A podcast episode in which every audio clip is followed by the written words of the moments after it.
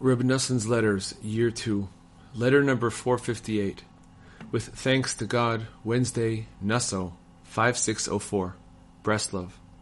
Let happiness and joy take over. To my dear beloved son, may his light shine. I received your letter today, and I am prepared to fulfill your request to send a carriage for you Friday morning, as you wrote in your letter.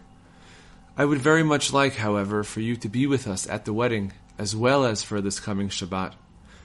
It occurred to me yesterday to write you that you should definitely come for the wedding and not come for Shabbat, and that you should postpone your Shabbat visit for the wedding.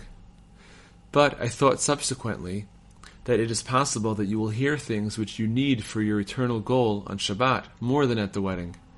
In addition to this, there are many barriers to your coming to the wedding anyway.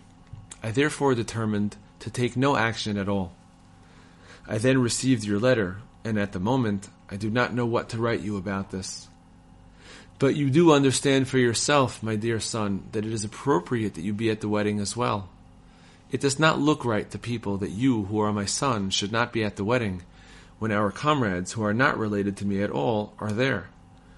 I know that this is very difficult for you, but nonetheless, if you could manage to be with us for the wedding and for Shabbat, it would be best.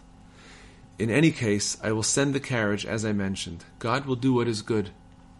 You should send another letter before Shabbat. I am extremely busy, and it is impossible to continue. The words of your father, waiting to rejoice over his salvation, Nasan of Breslov.